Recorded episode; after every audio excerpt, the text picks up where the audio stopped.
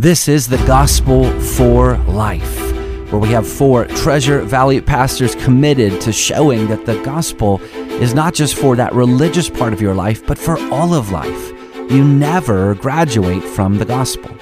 Around the table today is Russell Herman, pastor at Cloverdale United Reformed Church, Jonathan Van Hugen from Dayspring United Reformed Church, Vinnie Hankey from Valley Life Community Church, and Ryan Hemphill from Treasure Valley Reformed Presbyterian Church.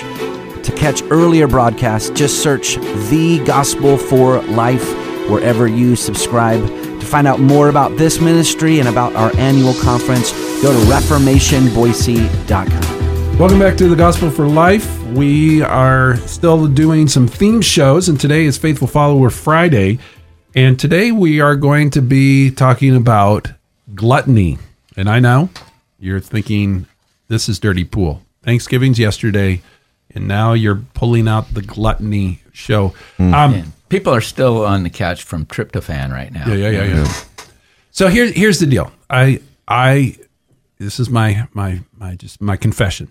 I thoroughly love Thanksgiving. I love the food of Thanksgiving. Um, my wife makes an absolutely amazing stuffing, and I, I look forward to it because this is the only time of the year that we have it. it. Is Thanksgiving. Yeah. So I, I look forward to it every year. I'm, I'm dehydrated by the time I get to Yeah, yeah, Thanksgiving. I just need to dehydrated. I need a few pumpkin pies and apple pies. so we've got stuffing, we've got pies.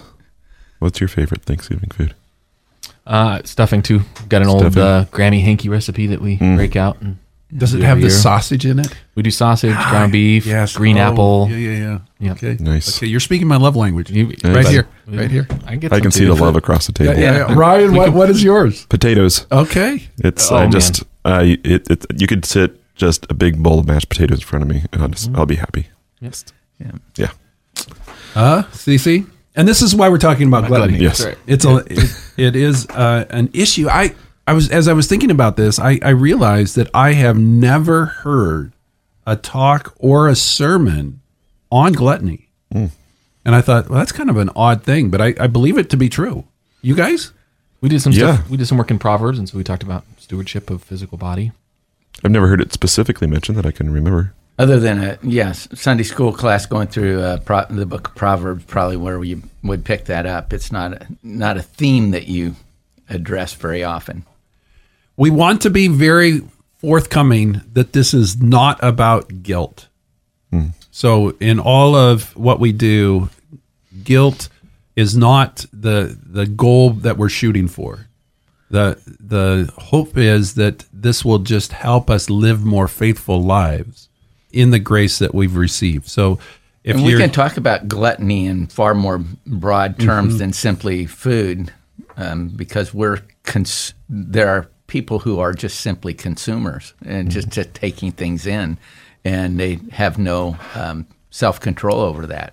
And I think, you know, it's important to point out you know, gluttony isn't just limited to food intake and even as this is on the heels of Thanksgiving. I mean, we have uh, scripture passages that encourage feast days, and especially that of Thanksgiving and gathering around a table together and having a feast is a perfectly biblical thing. It's just uh, if that's your habit every day, that may be taking it too far. in some ways, this is actually more related to Black Friday than Thanksgiving, hmm. the day mm-hmm. that we have today, in which people are consuming mm-hmm. things that are beyond what they need. There's an article in Ligonier Ministries Table Talk magazine called Gluttony and Temperance. And I found this to be such a helpful little caveat. He writes Two mistakes accompany most discussions on gluttony. The first is that it only pertains to those with a less than shapely waistline. The second is that it always involves food. In reality, it can apply to toys, television, entertainment, sex, or relationships. It is about an excess of anything. And and I when I was thinking about this, I realized that gluttony really is just a subcategory under the whole command of self-control. And this would mm-hmm. just be an example of of not exercising biblical self control. And if anybody has Proverbs 23 and wants to read just those first five verses, I think this this conversation that that in Proverbs 23 is helpful with just trying to understand how this is uh, a broader than just food. Yeah, Proverbs 23 from the ESV. When you sit down to eat with a ruler, observe carefully what it is before you, and put a knife to your throat if you are given to appetite. Do not desire his delicacies, for they are deceptive food. Do not toil to acquire wealth. Be discerning enough to desist. When your eyes light on it, it is gone, for suddenly it sprouts wings, flying like an eagle toward heaven. I think that the, what it's pointing to there is the fact that there's never enough for a person that's, you know, I think it was Rockefeller was asked how much money is enough, and he said a little more than you have. And there's a certain, uh, that's that's what gluttony does. That's what consumerism does. It it forces me to want more and more. In fact, uh, you know, I mean, as a society, we're referred to as consumers. You know, because and, that's the appeal that media makes to us is that this will make you happy if you have this. Yeah, which which is why we would talk about it on a show called The Gospel for Life, because at the core, the lack of self control is looking towards something other than Christ for satisfaction and safety. And so that might be, as we listed off, it could be food, it, it could be pleasure, it, it could be stuff like on Black Friday. It's anytime we look to satisfy our soul in something or someone other than Christ, you're you're on the path toward gluttony. Mm-hmm. And that idea of self control, I've always been intrigued. It's a fruit of the spirit, Yes. you know, and it's it's something you know. It's self control. You think, well, that's something that I need to do. I need to kind of wrestle my own desires and things like that. But really, it's a work of the Holy Spirit in a person's heart mm-hmm. that is that the source of that self control. And we're going to swing back to that concept in just a minute because I think it's so important to understand that entity with regard to gluttony, broadly speaking. But I'm going to just maybe reveal my age just slightly here. when I was just married um, and you were purchasing items for your home, you knew that you were purchasing items that were supposed to be long term purchases. Like you were buying something that was going to last decades.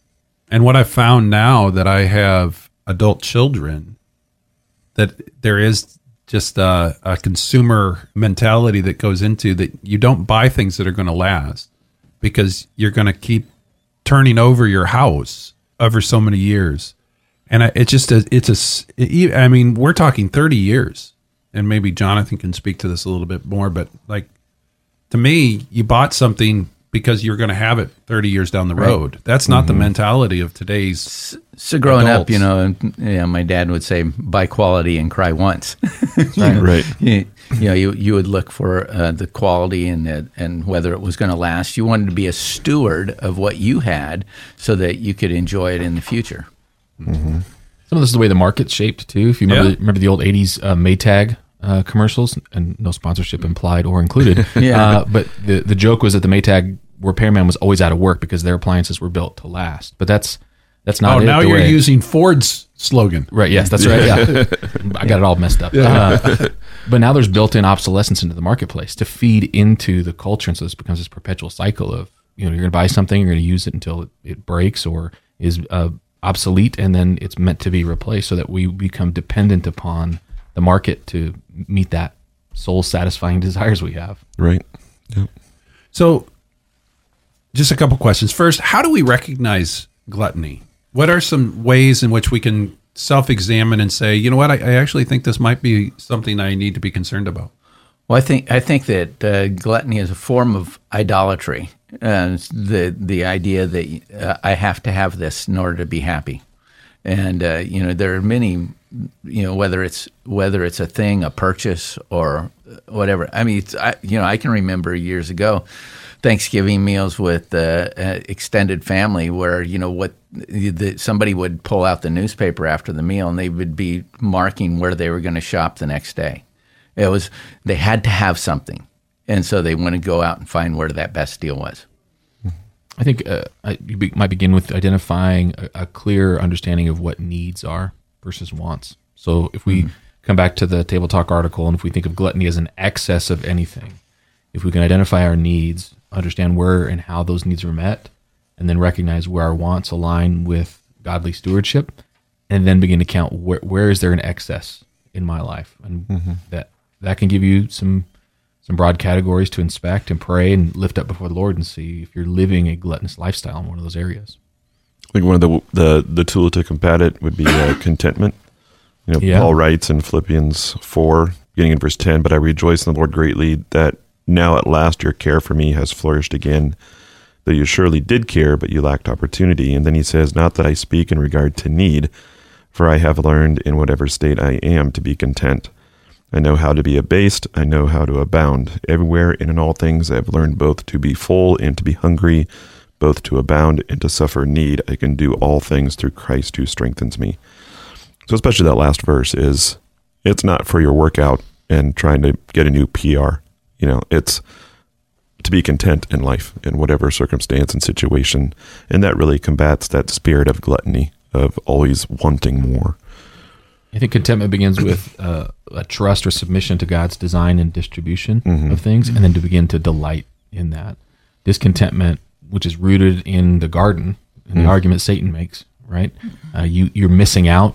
Uh, begins with a lack of trust in God, and then a lack so lack of submission, and then a lack of delighting in the boundaries that He set for our life.